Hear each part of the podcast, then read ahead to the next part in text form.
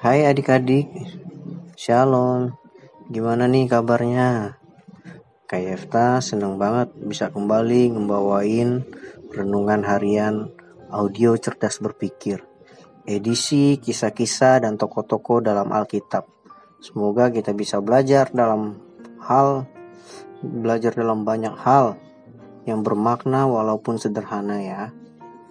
Kita masih ada dalam pembahasan mengenai keadilan sosial ya. Ini lanjutan dari yang kemarin. Kalau kemarin kan bahas soal makna dari Imamat 19 ayat 34 kan. Intinya Tuhan menghendaki kita semua menerapkan keadilan sosial tanpa memandang status atau golongan tertentu. Nah, sekarang Kak Yefta mau bahas kelanjutannya nih. Kalau ngomongin soal keadilan ya, agak susah sih pengertiannya. Tapi yang Kak Yefta pahami, adil itu punya pengertian.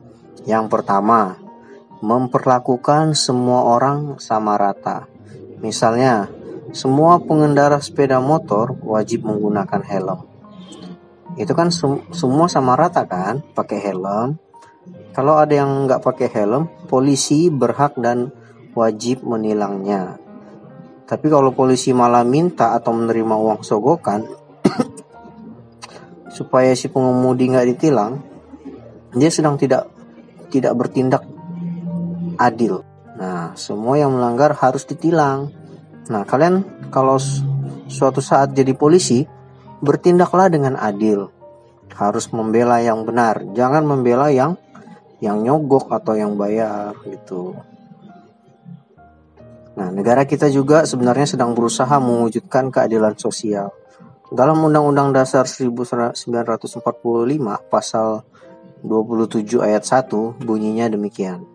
Segala warga negara bersamaan kedudukannya di dalam hukum dan pemerintahan dan wajib menjunjung hukum dan pemerintahan itu dengan tidak ada kecualinya.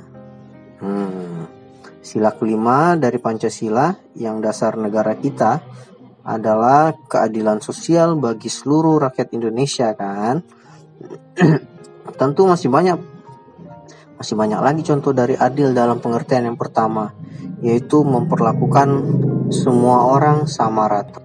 Pengertian adil yang kedua adalah memperlakukan orang sesuai porsinya. Misalnya orang tua memperlakukan anak laki-lakinya dan anak perempuannya. Kepada anak laki-laki dikasih mainan robot-robotan, kepada anak perempuan dikasih mainan boneka-bonekaan. Si orang tua bukannya nggak adil, tapi dia sedang memperlakukan kedua anaknya sesuai dengan porsinya. Sampai sini udah jelas kan? Oke, contoh yang lain nih ya. Sekolah atau lembaga pendidikan lain mengadakan program beasiswa bagi anak yang berprestasi atau bagi anak yang kurang mampu. Itu cukup adil kan? Nah, terus gimana penerapan keadilan dalam pengertian pertama dan kedua ini buat kita? Nih, Kak Yefta kasih tahu. Ngebully merupakan bentuk ketidakadilan.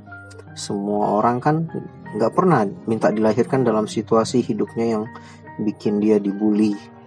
Nggak adil dong kalau dia dibully.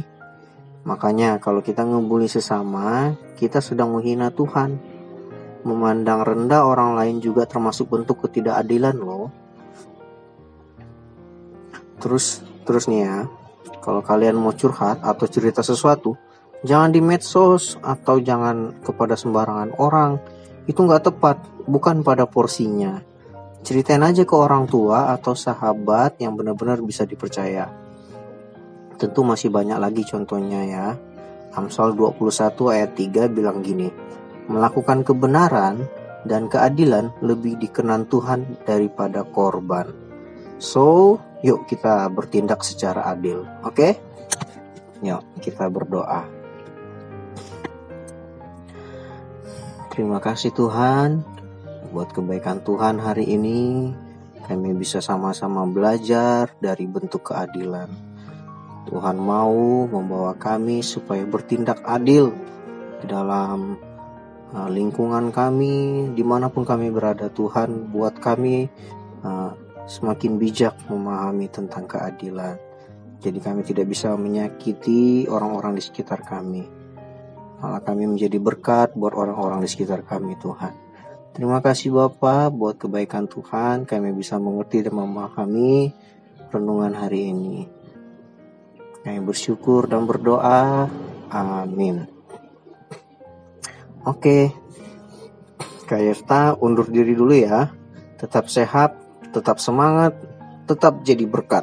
Jangan lupa bahagia ya. Tuhan Yesus memberkati. Dah.